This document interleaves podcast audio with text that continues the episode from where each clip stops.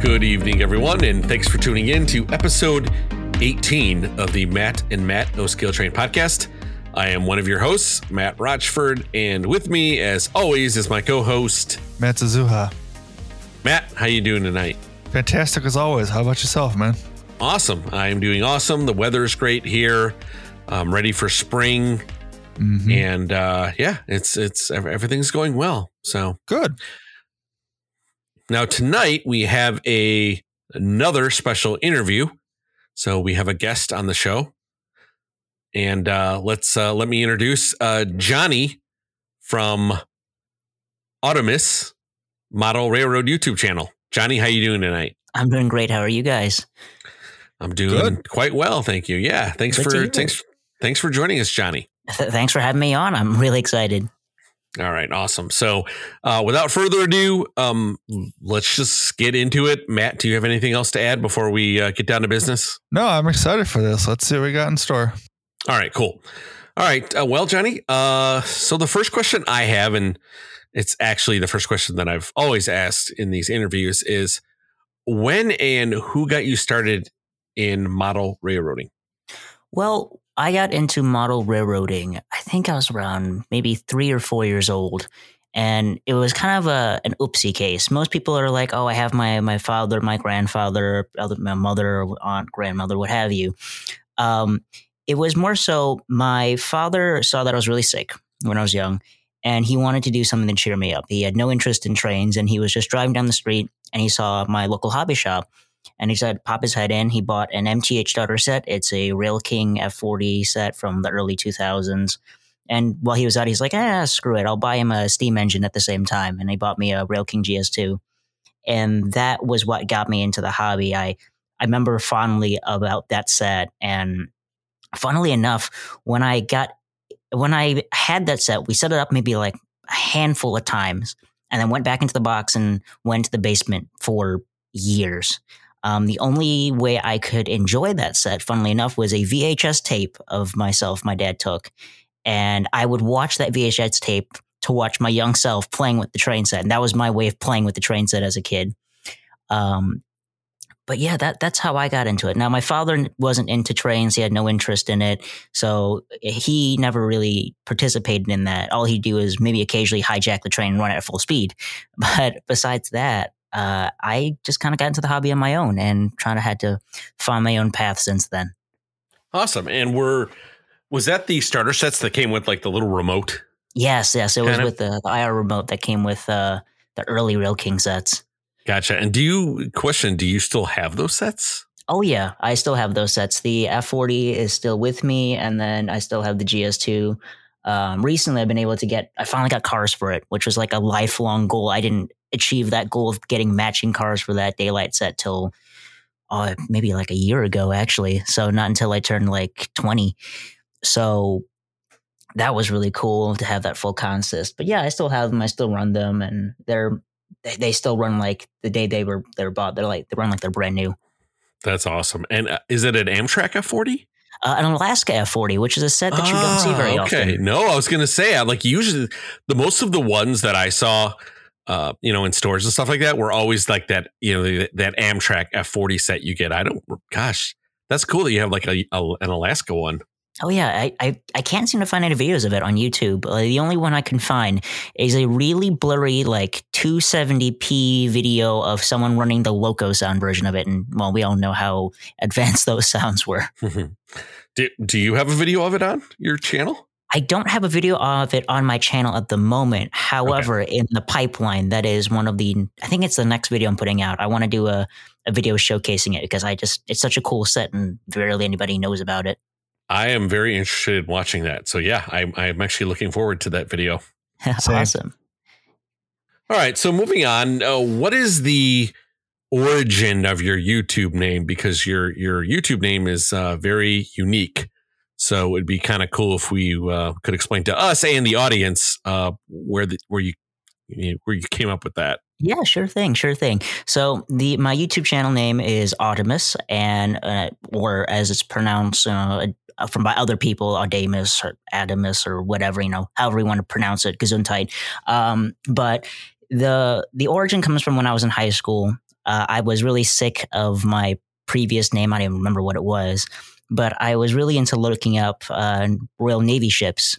And usually Royal Navy ships have a Latin motto. I think it's called HMAS,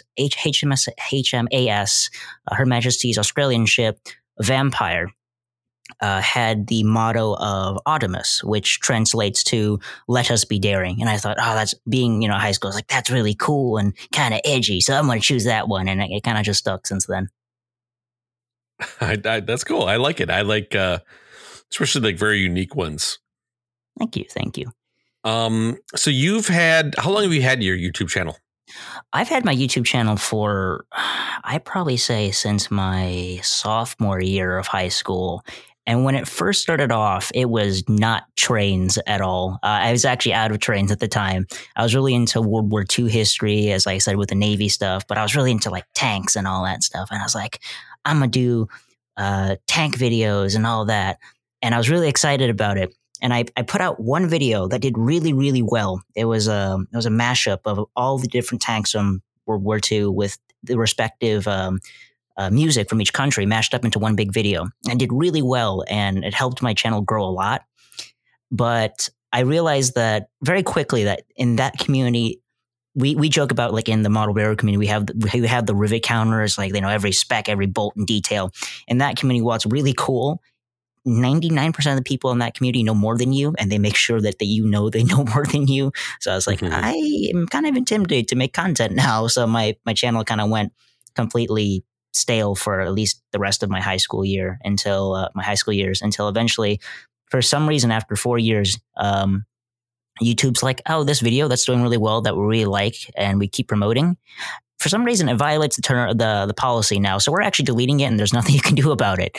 So it kind of shifted my yeah. It's like, oh, dang, it's a video I'm really proud of, but they're just going to take it, and there's nothing I can do. So, you know, oh, well, that's just the algorithm in the system. So I was like, you know what? Now that the tank stuff is out of the way, I want to focus on trains. It's my passion, and I like this community, so I want to contribute. Awesome. Cool. Yeah. What is your favorite railroad and why? Ooh, that's always a tough one. It's like the $1 million question, right? I have to say, I think Southern Pacific has my favorite, and I blame the GS2 strictly for that. I remember when I was a kid, I'd watch, I knew I had the engine, and that's all I remember. I didn't know if it was a GS4 or GS2 or whatever, because, you know, as a 4-year-old, that doesn't really something that you remember. I thought it was a GS4 for all of my childhood. So when I watched I Love Toy Trains growing up, I saw the GS4. I saw whether the actual 4449 or the Rail King models or what have you. And I remember as a kid, there was one segment where it was, I think it was the Smooth Operator song, where it was almost like 4449 versus 611. I remember as a kid, I would cheer on 4449, and I was like, boo, 611. Obviously, that's changed now. But yeah, so that engine was what helped me fall in love with SP. And when I grew older, I was like, you know what, I'm going to do some research. And I just love all the different engines they use, the cab forwards, the GS4s, the PAs. Like it all just sticks in your mind. And that's what got me to love them so much. Awesome. And I guess, are we talking, when you're talking like Smooth Operator, we're talking like Sade? It was a song by James Coffey that they put in. I don't remember the exact words, but it was a little segment they put in because it's a kids program. So it's a little song they put in to describe like a steam engine and running and all that. Oh, okay. Yeah. So I'm like, I know the song Smooth Operator, but it's sung by Sade. So I'm like, it's a good song. It's a good song too. If Tom Akonis managed to get the licensing for that and I Love Toy Trains, just wow. Awesome. And let's see, moving down the list here. What is your personal take on the O scale model railroading industry for the next 10 years? For the next 10 years, I'm in the boat where I think it's going to be still going strong. I do feel like there is going to be a little bit of a shift I feel like we've hit I think Lionel, for example, has had its renaissance back in the 2012 and all that. And they're still going strong, but I feel like it's time for a little bit of a revamp. And I say this in regards to, we've had VisionLine for such a long time. Sid was on here previously, and Sid made mention of VisionLine has kind of reached the basic, the zenith of what it could be. There isn't really much they can do more to the VisionLine to change that. And I feel like it'd be refreshing for them to restart and either start a different product line. Like, for example, JLC went to VisionLine. So I'm curious what that'll become. And in terms of pricing, I think it needs to be a little bit of a dial back to realize that, yeah, we can still have high-end stuff, and trains are always expensive. That's never going to change. But to focus more on more affordability, I guess, rather than just focusing on let's just throw everything at it and, you know, what comes out is however much we charge. There's also the aspect of the starter sets. I think the starter sets need a big revamp as well. While we have Bluetooth and all that in the trains, that's really, really cool. And I do think it's really helpful. As a person who had to make that big jump from conventional to command control, not having that Bluetooth now would have been amazing. But in terms of Bluetooth itself, it's innovative, but it shouldn't be your main draw to the younger crowd. And I feel like it's about time that we have the younger crowd come forward and kind of express what's needed in terms of expanding on making things more affordable, making things more appealing. Because I think currently the industry has lost touch with that. And I think this is a great time for things like the podcast or for YouTube to help promote that and come up with that next renaissance for the hobby. Yes. Very, very well said. Yeah. I really enjoyed your points. I do agree that some, you know, revamping of the entry level needs to be done. I think what they need to do is, I think they really need to take these Lion Chief Plus 2.0s and make those the default engine in sets moving forward. You know, no more Lion Chief 1, no more Lion Chief Plus.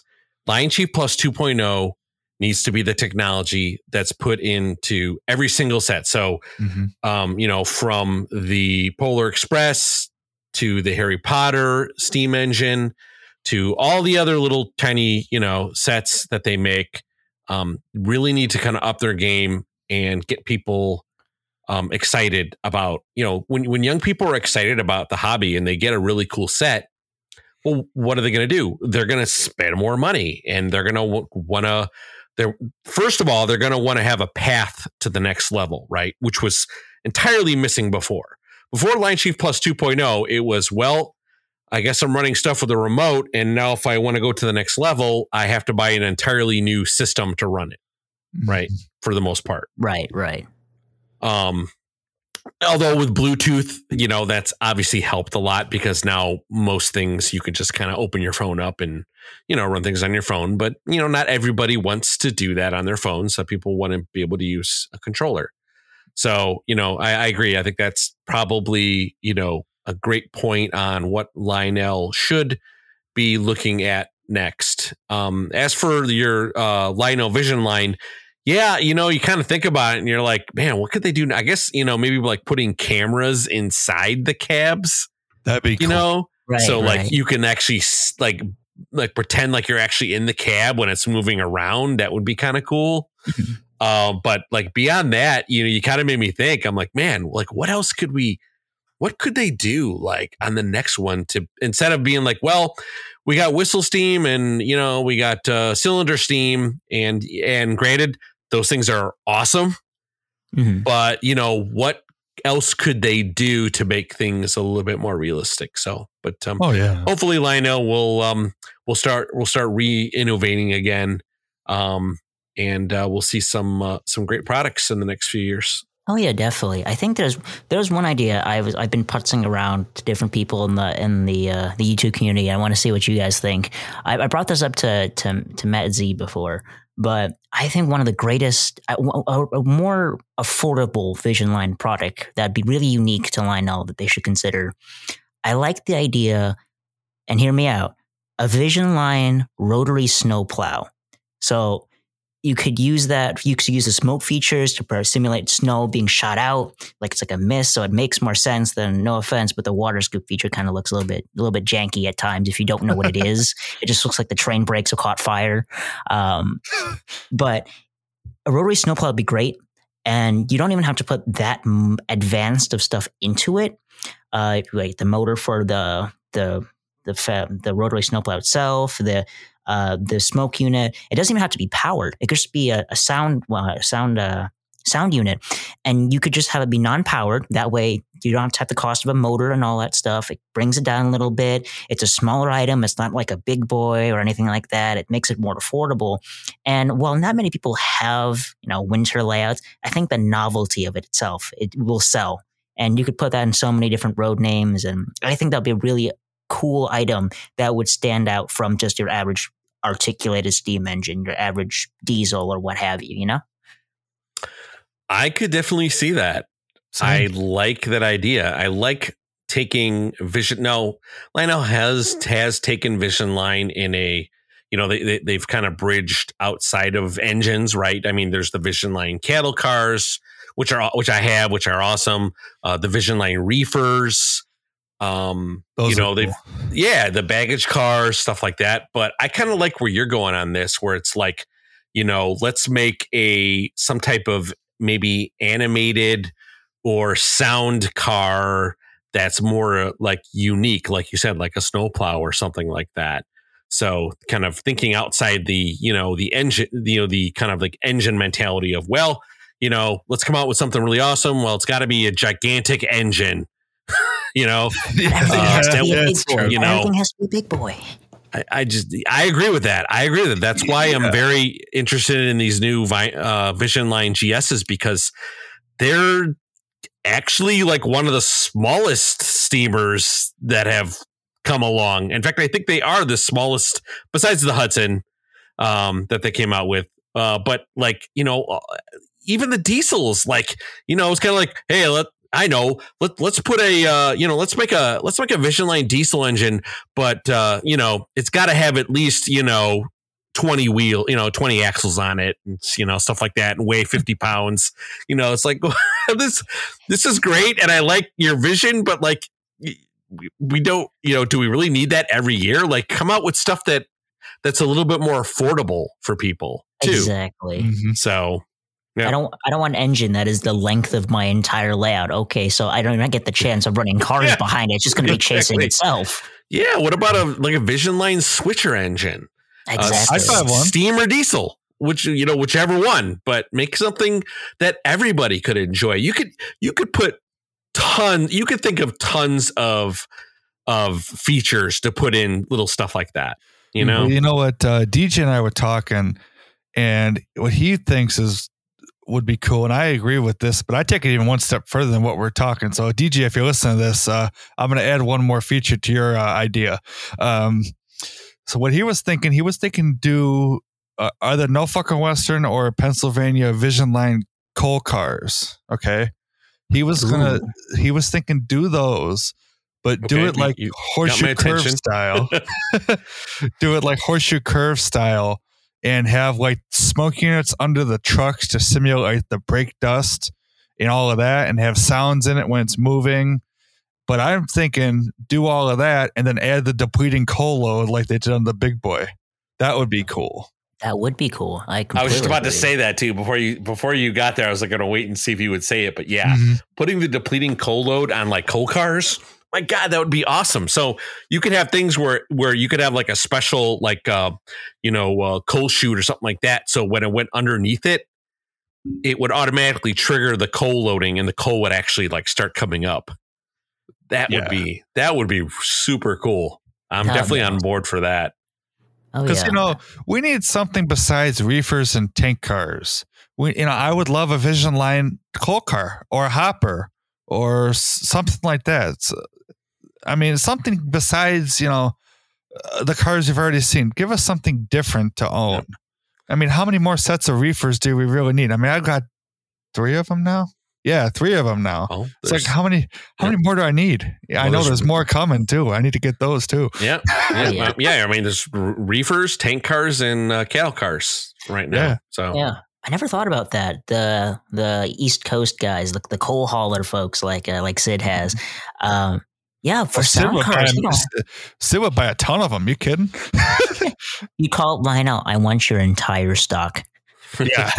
But yeah, you're running a coal train. You're going to stick a random boxcar in the train for it to make noise. Like, yeah, that sucks. Yeah. We need yep. like sound hopper cars. Oh yep, yeah. I agree. All right. Let's see. This is a favorite question of mine. Do you have like a holy grail engine or a piece of rolling stock that you're just still looking for today? Or did you find your prize? Do I have one that I'm looking for? That is a very good question. See, I make the mistake of always like trolling through eBay. It's my free time. Like most people go on TikTok or Pinterest or what have you. Mine's just eBay. So it's constantly changing and shifting. Same. it's like an unhealthy addiction. It's like, oh, yeah, that's me too. What outside of my 20 saved searches can I look for right now? Yeah, right. It's like I'll go window shopping, and oh great, I'll come a couple days later. There's a box outside my house. What did I buy now?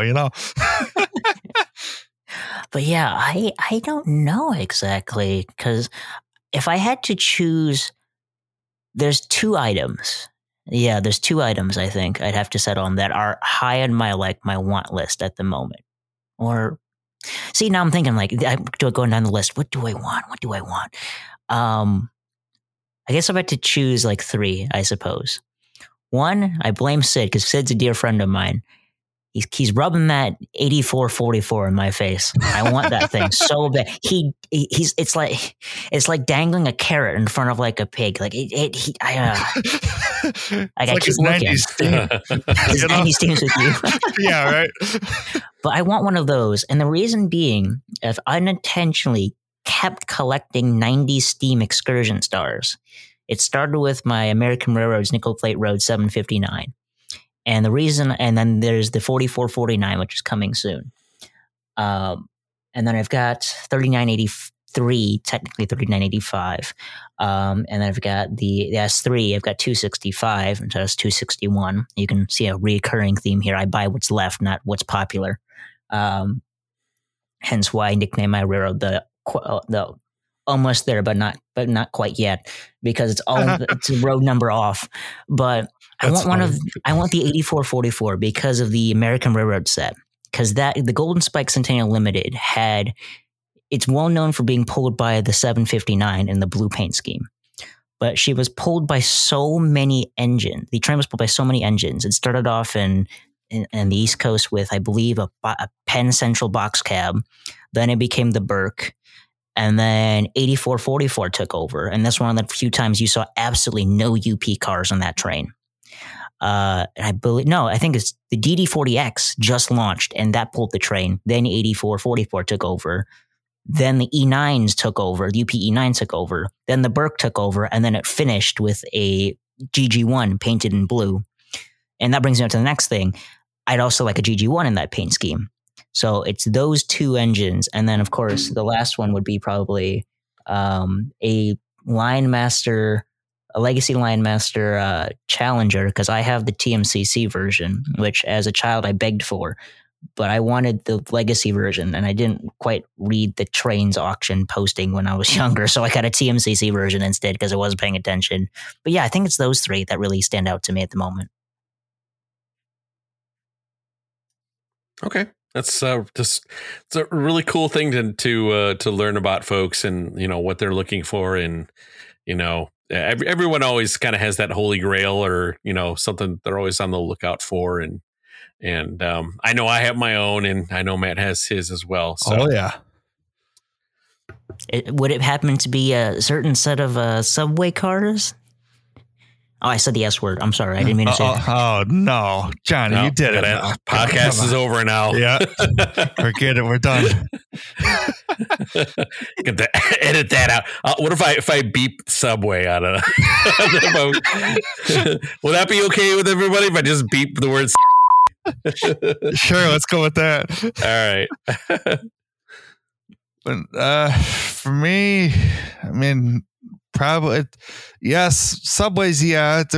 They're in there somewhere. But the set I really want, and I've said it before, is the Silver Bullet, the Coors Light set. That's the set I really want. That is a nice set. The sucky part is you can never find the full set anymore. It's only the car, one or two cars, and it's always the middle cars.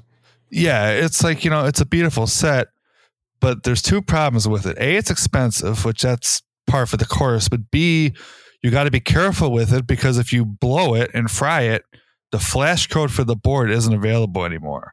So if you fry it, you're basically got a paperweight.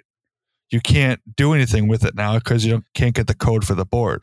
So it's like you got to be really extremely careful with that. Yep. So no fun, but I do want that set and I will find it eventually.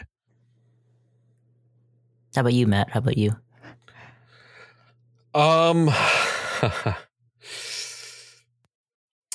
That's a really good question. I would say probably I'm always on the lookout for. So I have my own kind of personal goal to collect all of the Santa Fe passenger engines, if that makes sense. Yeah, I got you. So anything that wore a war bonnet scheme.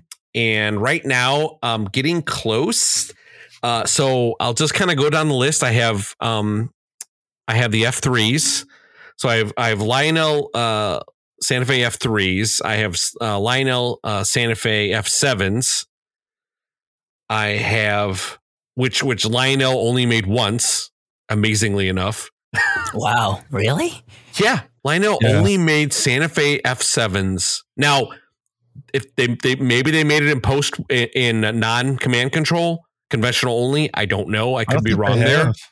Okay. Yeah. So I have the TMCC set from 2006, I think, or 2007, like right before Legacy came out. Okay. I want that bad. That's another holy grail I'm looking for. So Matt, if you ever want to sell it, you know who to talk to. Time to board up my windows. Oh, in that case, if we're picking apart his collection, then I'll take that breakdown B unit. That thing is amazing. Yeah, oh, yeah, that's cool. Yeah. So I actually, it's funny you say that because I actually have 3 B units for that set because it came as an ABA, you know, and then the B unit was just a normal B unit. I don't think there's any functionality in it at all. I don't believe I don't believe it smokes. I may have firing couplers. I'd have to double check. I don't remember, but they offered that breakdown B unit and they offered the powered B unit. And that breakdown B unit is super cool. Like it has just like its own unique dialogue. For those listening, I actually did a review on that. On my channel. So, if you want to see that, go check it out. So that's an awesome video. I can't recommend that one enough. Like, it's pretty cool. I didn't know it existed till I saw your video and I'm like, what the heck's a breakdown B unit? Exactly. Most people don't like breakdown B. What is that? What does that mean? Does that mean it's just like you can pretend it's broken down or does it have like, you know, does it have like damage on it? Like, you know, for a reason to make it look like it's like a, you know, a damaged B unit. And, yeah, I had to read about it myself before when I was looking to pick it up, and I'm like, oh, this thing is cool. And then I'm like, then it's got like its own dialogue, and it does have dialogue and engine sounds, so it's technically also a sound car. Ooh. Because it does have the horn and the bell. It does not have crew talk because it has its own talk, but it does act as a diesel engine and a bell and a horn too. So. Wow, I think I remember right. Yeah, that's like that's the closest I think we'll get as like to a hot box reefer? Like that's the closest we'll get to a scale one. Yeah, probably. Yeah. Yep. But that's cooler in my opinion. Don't shoot the messenger, but I think it's cool. That's cool. It's really nice, beautiful set, really. Yeah, it is. I promise I will be doing a review on the whole thing one day. I wanted to. I'm gonna do an like all five pieces. Well, not the breakdown B unit, not much, because there's already one on that. But yeah, I promise I'll do a review on that. Getting back to the list. So I have the Santa Fe Elko PAs. I have the ABA for that. And those are also TMCC. And then I have the Santa Fe TMCC E6s. So I'm getting close. I think I need some FAs, perhaps. FAs are fictional. Okay, they were fictional, right? Okay. You do need, though, the EA or E1. Oh, I'm sorry. Sunset. Oh, that's right. I do need the E1. Yeah. Oh, that reminds me. I also have the MTH E8 ABA set. So I have an E8 as well. Cool. So, yeah. So I guess I'll have to get an E1 and then... I'll have to look at my list. I know. Oh, there's that one that MTH made. What's that one with the weird? It's got the. It's like a really the. What's the sea liner? No, I do need the sea liner though, and the Erie because they made that too. That was Santa Fe. It was the DL-109. That's it. DL-109. That's it. Okay, gotcha. Yeah, the DL-109. Yeah. Which I think they remade it now. Whether or not, I don't know if they canceled it or not, because I thought it was supposed to be due out like in January, but I don't know, who knows. But so anyway, to go back to the original question, so I would say getting those last Santa Fe passenger diesel engines added to my list are probably my top holy grail. Besides that, just anything Metra that I don't own, I feel that. I missed out on the two set passenger car set. I had the 4-car passenger set.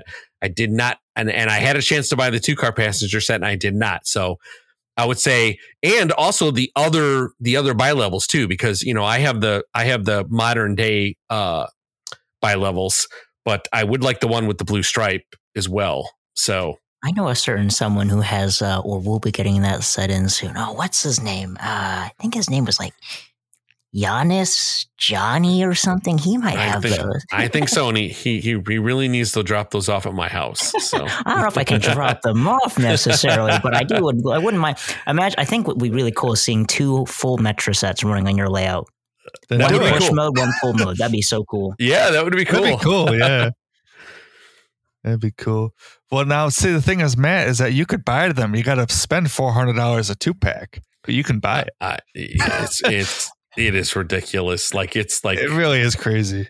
I guess these Metra things are made of gold now because that's kind of how they're priced. It's kind of crazy. Oh, they're not made of. They don't have metal floors. They got golden floors. Golden floors. I hope whoever is buying, and if you're listening, future tooling for MTH, that you see how hot these things are on the secondary market. People like Metra stuff, and Metra always sold. I'm sorry, solds. Repeat that. Bad grammar. Metra always sells out no matter what. Mm-hmm, like sure. It never sits around. Like Metras are grabbed up. Most pieces are grabbed up. Oh yeah, pretty quickly. So hopefully, whoever gets that, please continue to make Metra stuff. Thank you. It's like a web to find out who has licensing from Metra and who doesn't. Like it's. I know. To quickly jump on the Metra train, no pun intended, real quick. But I think you might be in agreement with me in this one. But I'd love to see the heritage units from Metra made in O scale because that'd be so cool. Yes, I like that Burlington one they have. That one's really cool. I think I saw that in person from like a gazillion yards away in the yard in Aurora. I had to take my phone camera out and zoom in. I'm like, is that the engine? Is it? I think it is. I think I saw it. You're talking about I have the Burlington E8s that actually that were used in front of the Metra, the bi-levels. No, it's the, was it F40 something? It's the one with the really small nose. Oh, yes. I know what you're talking about. Yes. The P. Yes. Yep. Yeah. They only made the I know what you're talking about. The Chicago Northwestern Heritage Unit's beautiful. I'd love to get a model of that thing. I got the UP version of that. Really? Okay.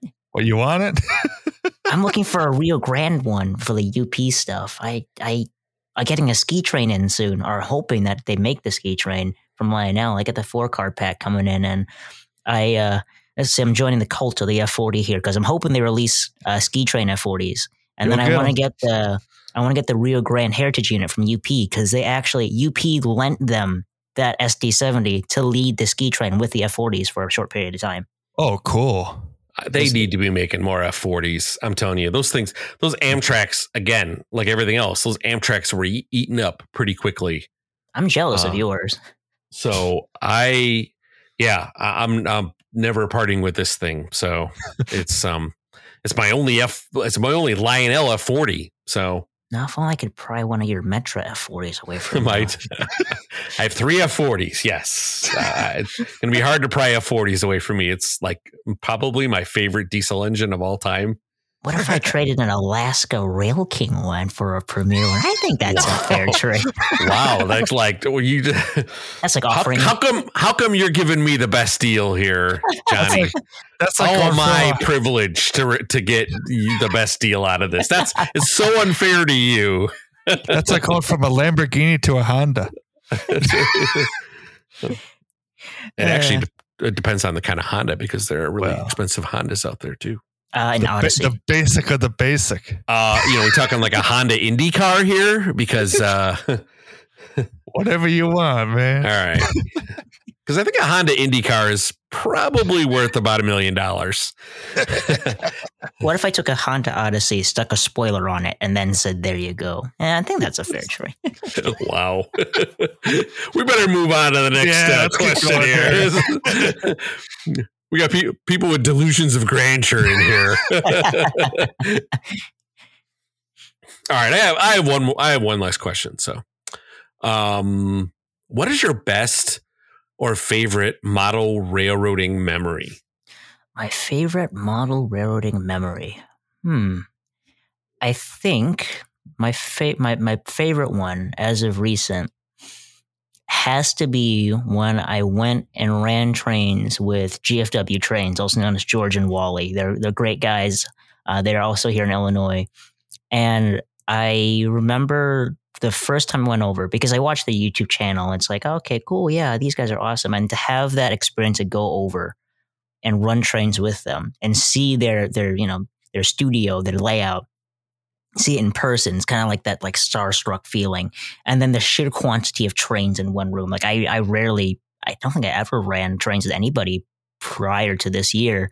So one, to meet people that you've been watching on YouTube for a while and then have the experience to go run trains with them and then also see their collection and be able to have the experience of running trains is just one that will always resonate with me because like I said, I never had train friends until the age of 20. So I didn't have anybody to talk to. I didn't have any sense of I would try to be like, oh my God, I got a Milwaukee Road S3 from Lionel. Don't you know how great these are? And my friends would look at me like I was crazy. And I tried to explain it to them and they'd think I was more crazy. So you kind of just like, oh yeah, it's a train. It's cool. Yeah. That's how it is everywhere. Like if you are trying to talk like that to people who aren't into trains or model railroading, they have no clue what you're talking about. Is it Thomas? Is he a Thomas train? Exactly. Yeah. Exactly. I think with the scale, I think the thing that really got me when I first got train friends was this being in the hobby and having people to talk to. This sounds obscene. Being able to be like, oh yeah, Eric Siegel of Eric's Trains. You know who that is? Finding people who find like, I watched them all the time. Yeah. And now that I've been in the, the community for a while, it's like a no duh, but like having that for the first time, like, I know who Eric Siegel was. I was like, somebody understands. Exactly. Exactly. That's cool. Now, okay. So that wraps up my list. I'm going to go ahead and pass the mic over to Mr. Matty Z and, he can ask his questions. Cool. All right. So I'll just kind of go on the topic that we were just talking about with your train friends and really you know, kind of going to the community thing. I know we talk about this all the time. We talked about it with Sid as well, but you know, the community aspect of this is really quite something, and it's a lot of fun to have and to know that, you know, you've got other people that are, you know, around your age or older or maybe a little younger, you never know, that really enjoy the hobby, and you can relate to them and say, you know, hey, I got, you know, insert engine here, or hey, I watch, you know, YouTuber here, you know what I mean? And be like, oh yeah, I know that engine and I know that guy and I watch his videos or I whatever else, you know, that's a really, really cool and something that, you know, I think that should be known. And your connection with running trains on other people's layouts, you know, I've done that before multiple times. And one of the guys that I was talking about privately with you and Matt was a guy named Frank Battaglia, and his layout, holy cow, if you've never seen it, he's got a ranch style basement. It's floor to ceiling with trains all throughout the house. In his basement, it's floor to ceiling. The layout is huge. It's a ton of fun. I ran trains on that layout, and oh man, it was a ball from beginning to end. But yeah, the community thing is really, really cool, and that's really a lot of fun to be a part of this community with the podcast and also with YouTube. It's just a ton of fun. Oh, for sure. Like, I've spoken with you guys a few times out of here, and I enjoy being able to have calls with you guys. And I remember, I mentioned when I first met you, Matt, I was like, yeah, I remember you. You're from the podcast. And I was envious of Sid when he told me that he was talking with you guys, because I've been a longtime listener of you guys. Whenever I do, my job is I do delivery. So whenever I'm driving on the road, it's always I throw on a Matt and Matt O Scale podcast on the background and listen to you, because you guys have some of the greatest conversations. You know, driving. Oh yeah, they're talking about this and this. Oh well, the subway word came up again. It happens. But yeah, to be able to go from like, yeah, these guys are cool, to, you know, I hope I can meet them someday, to being able to actually talk with you guys and being here on the podcast. Obviously, it's like the community. I love the fact that we are a big enough community where we can have influencers, but at the same time, it's small enough a community where you can still talk to those influencers. It's not like being like, oh, I want to talk to this big YouTuber from the gaming community. Good luck. You know, it's never going to happen. But from here, you can have really nice into like more close connections with each other and be able to talk trains. It doesn't matter if you have a channel or if you have like a few thousand subscribers, like you can still talk trains no matter what. And I love that.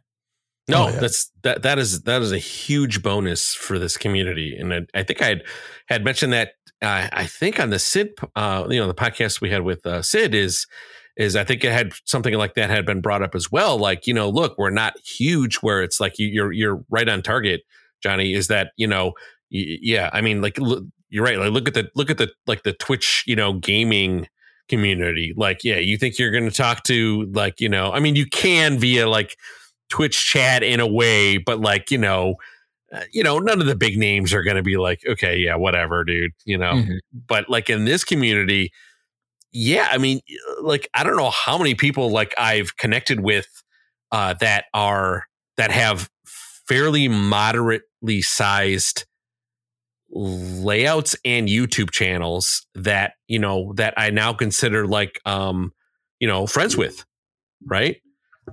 Or at least, you know, folks that, you know, we hang out together with.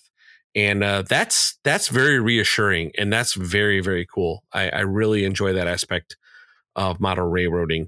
And, you know, look, we're considered like, you know, look, I'm in my 40s and I'm probably considered super young for this hobby, which is kind of interesting. But I thought you were a lot younger when I first heard your voice. I'm not gonna lie. Thank you. I appreciate that voice. Thanks. Yeah,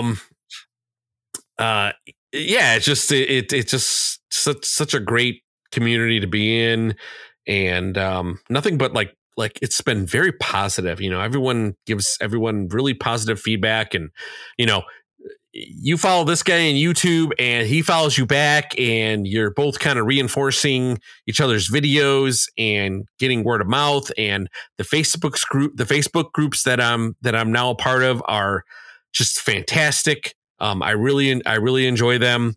There's just so many social channels for model railroading now. It's kind of crazy. So, hopefully, you know, we can touch, you know, reach out and touch a few more, right? Like a good example of this is that I just started doing Instagram and I'm enjoying it. I am. And I'm getting a lot of people that start just starting to follow me, and that allows me to, you know, I have my YouTube channel link in there. So they come on my Instagram, they see my Instagram, hopefully they click my YouTube channel, and they go see my YouTube channel, and now they subscribe. So it's just a matter of, you know, putting all your feeders out there, right? And then like just hoping, you know, people see those, you know, see those videos and photos that I put out there, and that leads to, you know, a larger audience for me, and then I can use that to channel that audience into the people that I follow too. So, you know, if we all work together, it's just going to be, I look forward to what model railroading's going to turn into in the future. Oh yeah. Oh yeah. For sure. So I had another question, and it goes back to kind of what you guys were talking about earlier, and I really didn't give a chance to talk about it, so I figured I'll bring it up now. Is earlier you guys were talking about VisionLine and Lionel and the starter sets. And Johnny, I completely agree with your points with the whole Bluetooth and the VisionLine. Really, the VisionLine nowadays is really the standard O scale line as far as features go. You know, yes, there's other features that, you know, they'll be VisionLine specific features like, you know, cylinder steam and some other things. But, you know, for the most part, anything that is VisionLine-esque is already into the standard O scale line. And I think they just need to have standard O be the whole line and then do something different with VisionLine to make it maybe more cooler in a way, but have it be something that it's something different that it's not now, I guess is the way I want to put it. You know what I mean? No, I completely agree with you. Like, VisionLine's a great line, but at the same time, like I said before, it's kind of lived its course. You've done everything that you can do with a VisionLine engine.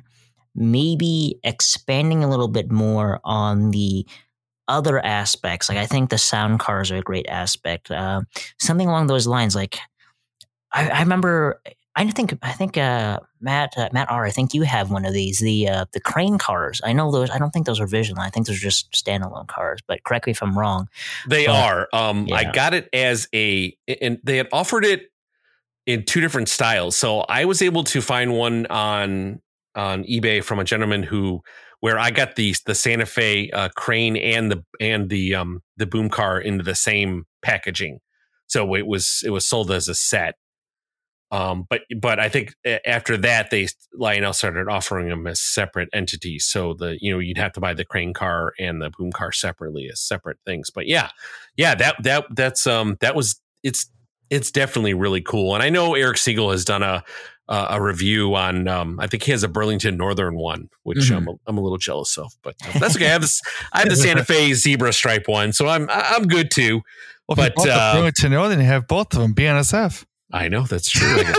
I'll tell you that, not to get off topic, but that Burlington other one is super hard to find. Really? Oh yeah. In fact, most of the cranes, if you were to buy them as a 2-pack, are super hard to find in most cases. You can find them separately, usually individually, like, you know, the crane by itself and the boom car by itself. But you know, if you wanted the set, you know, they're like, you know, you'd probably have to spend like $500-$600 probably if you wanted them both. Oh my god! Are they worth it? I mean, they're pretty freaking neat, I can tell you. For their time that they would made. I mean, you know, with the sound car and you're raising the hook up and down, and you hit a button and the outriggers pop out. I mean, it's pretty neat. Oh yeah, for sure. I feel like I don't know how you guys would feel about this idea, but for either a continuation of the VisionLine. No, actually, I feel like it'd be a good idea for a separate line. This is a common request or a common complaint that I hear all the time in the O-scale hobby. We need more action stuff, and we have our action cars and accessories from the post-war days, or post-post-war days. However, we have very little of that in scale. I would love to see a line of scale accessory cars, like milk car, for example, would be really cool, and then also have scale, like for example, operating accessories, like the buildings in scale, because it's really hard to have that nice blend of operating accessories with a high rail layout. If we had a line that was exclusively for scale operating accessories, that would probably sell really well because it's a high-end product. It's scale, which appeals to to a very large majority of the community. And at the same time, because they're accessories, they're not engines, they're more affordable for the younger folks to buy as well. That's cool. That'd be a good idea. Yeah, I agree with that. Cool. And then your comment on the starter sets, and this, I've been preaching this, I think, since episode 1, that I agree completely with both you and Matt that the Lion Chief Plus 2.0 needs to be the standard, and here's why. And repeat listeners, you already know what I'm going to say. They need to have a way from beginning to end that you can run a starter set with the Legacy remote. That's not Bluetooth. That's Legacy, period. The Legacy Cab 2 remote. Right now, you cannot do that. The only way you can do that is to do a Lion Chief Plus 2.0 set, which is only a set without track and transform. You have to supply that on your own. So I would love to see that Lion Chief Plus 2.0 become the standard for the starter sets, like the track and transformer sets, because then you would have that staircase that we've been talking about for years and years that still hasn't happened yet. Lionel thinks, oh, this is the standard Bluetooth. No, it's not. Your standard is your Legacy Cab 2 remote, and you still haven't catered to that full audience yet. Sure, the audience of the starter set is not the same audience like us three would be with the, separately sold engines, cars, that sort of deal.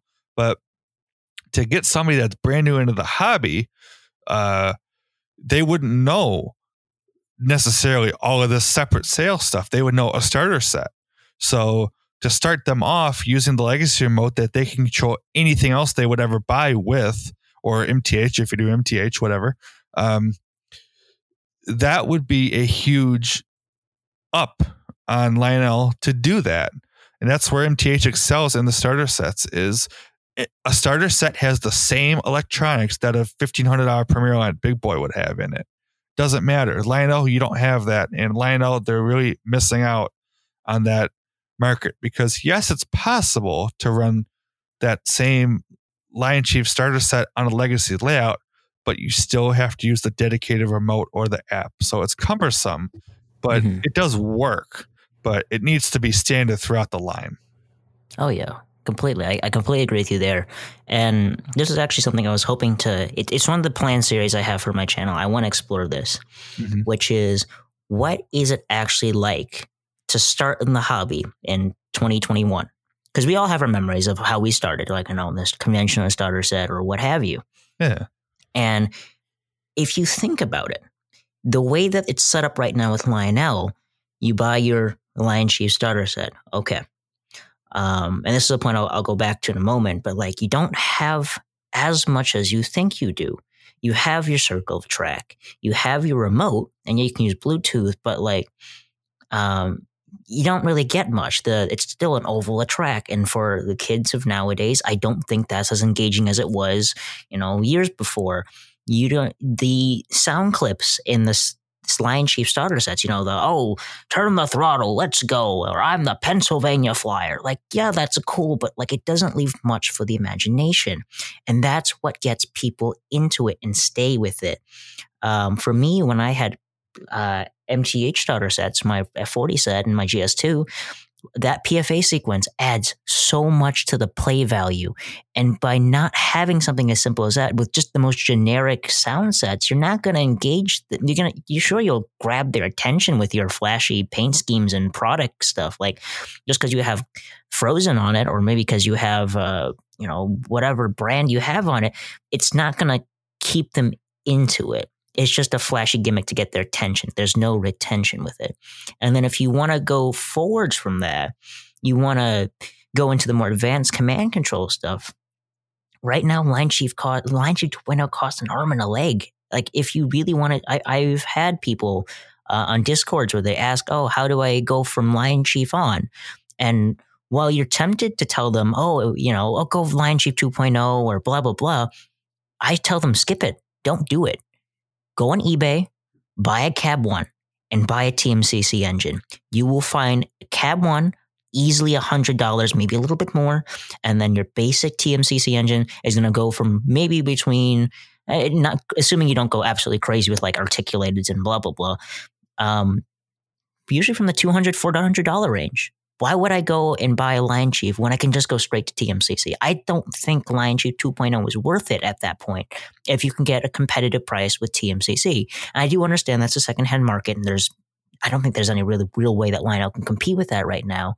But that's something to remember. And the way that things are set now, sure, you have the step, you have the staircase, but monetarily for people getting back into it, or parents trying to expand their child setup, it's not attractive. It really isn't. And that's one of the things I think Rail King did really well. Mm-hmm. I agree with that.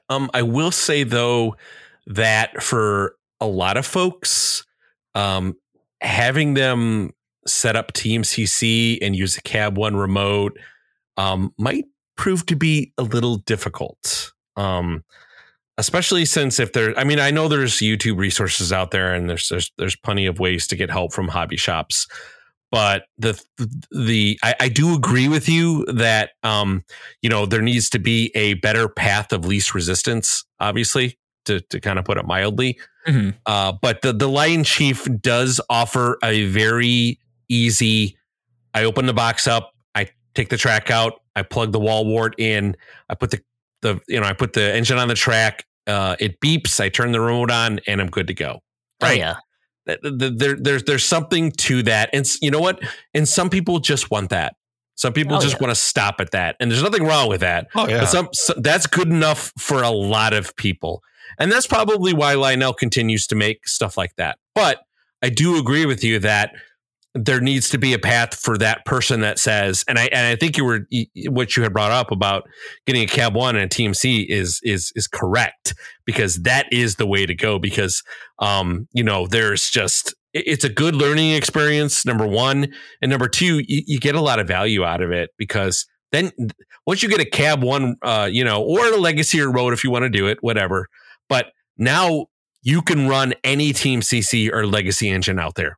Every single one of them you can run. So. Oh, yeah, completely. I completely agree with you there. Yeah, that's just how I would personally do it. But again, I understand, like, when you jump from conventional or Lion Chief, yeah, it's really simple. But yeah, that jump to go from that to command control is just like, it's hard. It's hard to do. And if you don't have the proper resources, it's daunting. I remember when I jumped to Legacy for the first time, I didn't even have Legacy or TMCC engine at that point. I just had the remote. And I looked at that remote like it was, I pretended like I controlled my conventional engines with it. But I had to reread that manual so many times and watch so many tutorials, because I was like, I want to make sure when I do get the engine, I can get everything out of it. And there's still stuff I'm learning to this day. Yeah. I mean, at least hooking Legacy up is, I'll tell you what, one thing that Lionel did way better than MTH is, there's you get a Legacy, you hook up that base to the to your common, and that's it. You're ready to go.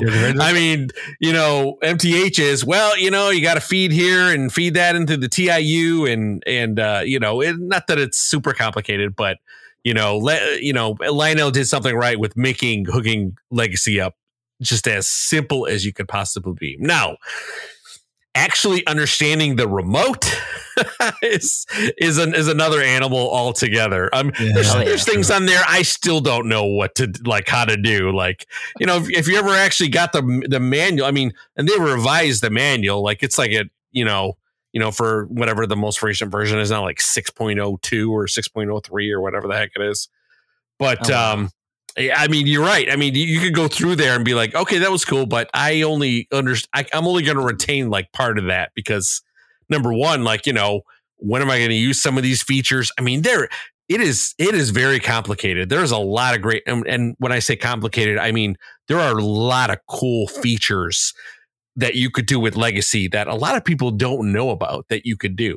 So, you know, you can make a recording, you know, of, and there's a couple of YouTube guys out there who've shown how to do this, but I mean, you could start a recording on the remote, you know, and do a bunch of things on the remote and then loop that recording over and over again. And it'll just keep doing it. So you can make your train do a station sound stop, brake, wait 20 seconds, start up again. And you can just keep looping that over and over again. And a lot of people don't know that, but that's a really cool feature, especially if you kind of want to do kind of like you can do with the MTH subways where you just kind of like put them in auto mode and they just run around forever until you stop them. So do we have like a good in between right now? Like, I know we have Lion Chief. I know we have the Bluetooth control.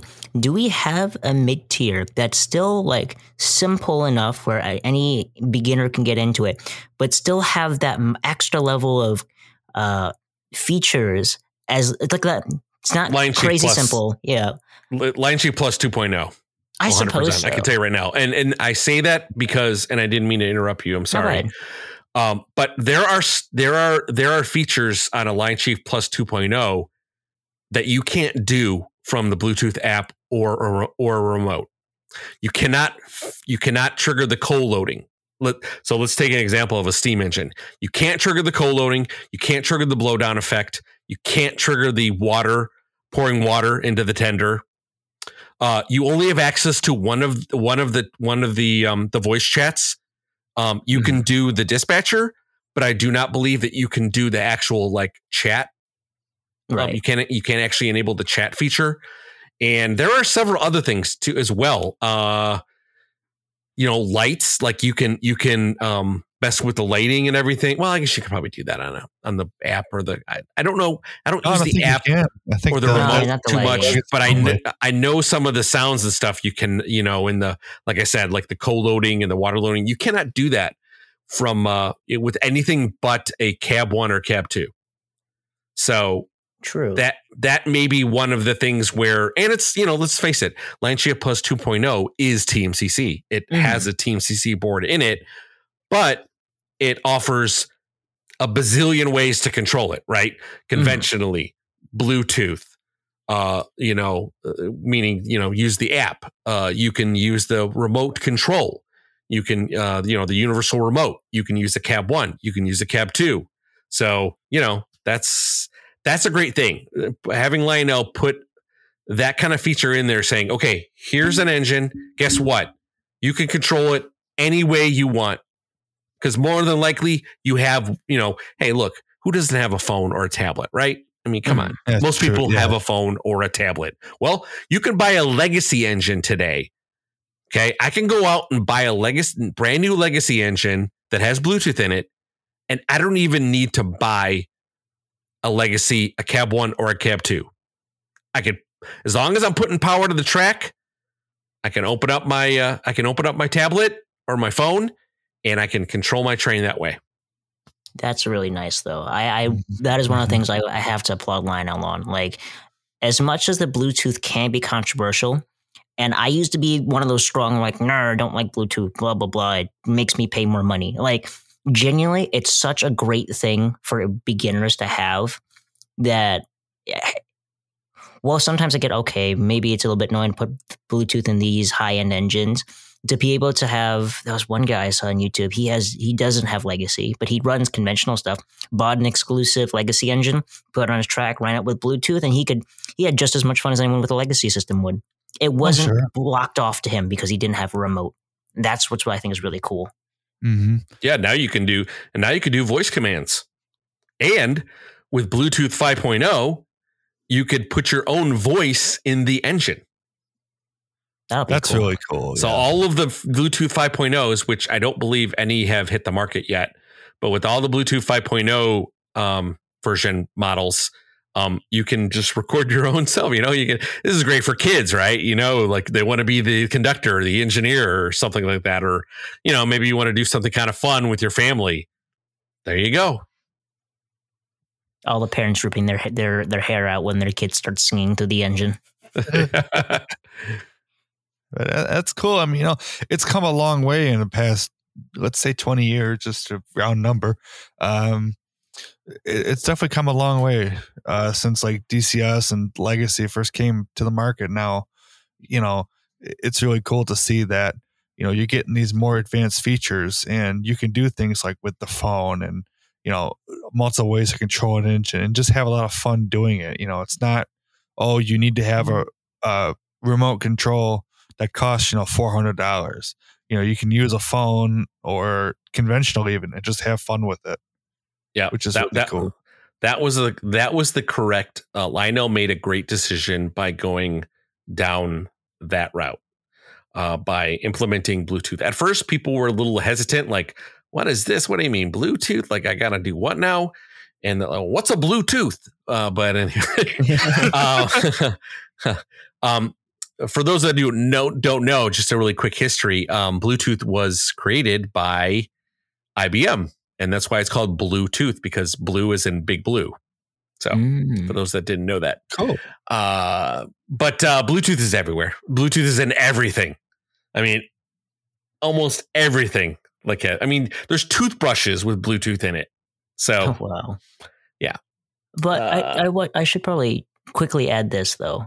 Like, yes, it's great. And I'm a strong supporter of Bluetooth. But it shouldn't be the main defining feature. Yes, we've advanced our control systems, but the appeal, it's still a circlet, it's still an oval track. You still have to put something in there to help the kids with, you know, be imaginative with it. And the oval track is still an oval track. There's no really fun accessories that are in the Lion Chief sets. The closest we ever got to was what, an RC helicopter? Like, we shouldn't let Bluetooth be the defining feature. We need to have a little bit more innovation, bring that fun from the post-war days kind of back, give that play value, because with Bluetooth, that's great, but in the other departments lacking. I think that's where we should focus on next. I agree completely. I agree. Yep, I agree. All right, well, we're coming up over, we just kind of hit over an hour here, so I think we probably should wrap it up. Does anybody have any closing thoughts? No, I think we're good here as far as I can think of. Okay, cool. I do want to give a shout out just really quick to go really, really quickly back to the social media and talking about that and the train community. A couple of weeks ago, I was invited to a private group and it was called Train Dads. And it's a bunch of there's like five of us and it's just a bunch of dads who are into trains and it's been pretty cool. So I wanted to give a shout out to the other train dads. You know who you are, Michael, Patrick, Chris, and Nicholas. So I want to give a shout out to those guys. Been really enjoying the group, especially when you kind of put the dad aspect into it as well, because we're all parents. So I think that was just a really cool idea. And again, just like little communities like that. Cool. That sounds fun. Yeah, it's been pretty cool. So pretty cool so far. So, all right. With that said, Johnny, where can people find you on social media? Currently, you can find me on YouTube, Audemus, and you can also find my email under there. You can email me directly, and then if you want to go from there, we can also chat on Discord. So email me, and we can chat on Discord. I'm always on there. I'm always active, and that's the best way to connect with me. Excellent. And I will put your channel and any other social media items related to you into the show notes. So thank you so much. Can just do a simple click there. Matt Z, where can people find you? You can find me on YouTube under Matt-TrainLover9943. You can also find me on Facebook under the same name. And real quick, Johnny, I didn't get a chance to mention this to you, but I really thank you for coming on, man. This is a lot of fun. I really had a great time with this episode. All these interviews are really fun, and I don't like one over the other. So, I mean, they're all fun, but I mean, this one's the best one yet, I think, out of everyone we've done before. It's, you know, Sterling, DJ, Sid, Johnny, all of them. They're all a ton of fun. So definitely check out all of our other interview episodes and more to come on that. Yeah, thank you so much, guys, for having me. Like I said, I've been a long-time listener, so being given the honor to even be on the show and talk with you guys is I'm over the moon. So thank you so much. You're very absolutely welcome. Yeah, and again for me and to me as well. Thank you for coming on the show, Johnny. Had a blast, and I guarantee you'll be back on the show again. So yes, as long as you deposit, that PayPal payment into my account. As long as you surrender all your F40s and I see them in my bill box. Exactly. All right. And I can be found on YouTube at West Chicago Model Railroad. And I am on Facebook as West Chicago Model Railroad. And I am also now available on Instagram. You can search for me. You can just search up WCMRR for West Chicago Model Railroad. And you can find photos there and some videos as well. I'm trying to post a picture every day of the week. Today, I didn't do it today. Unfortunately, I wasn't feeling well today, so I didn't really get a chance. But I have my record's been pretty decent so far. So expect something new tomorrow. Of course, I say tomorrow, and I don't know when this podcast is going to be posted, but just keep, if you're interested in seeing some videos and some images that I post, just go ahead and quickly follow me on that. So other than that, again, Johnny, thank you so much. Matt, thank you again for being the co-host. And everyone, have a wonderful night. Take good care. Hey, guys.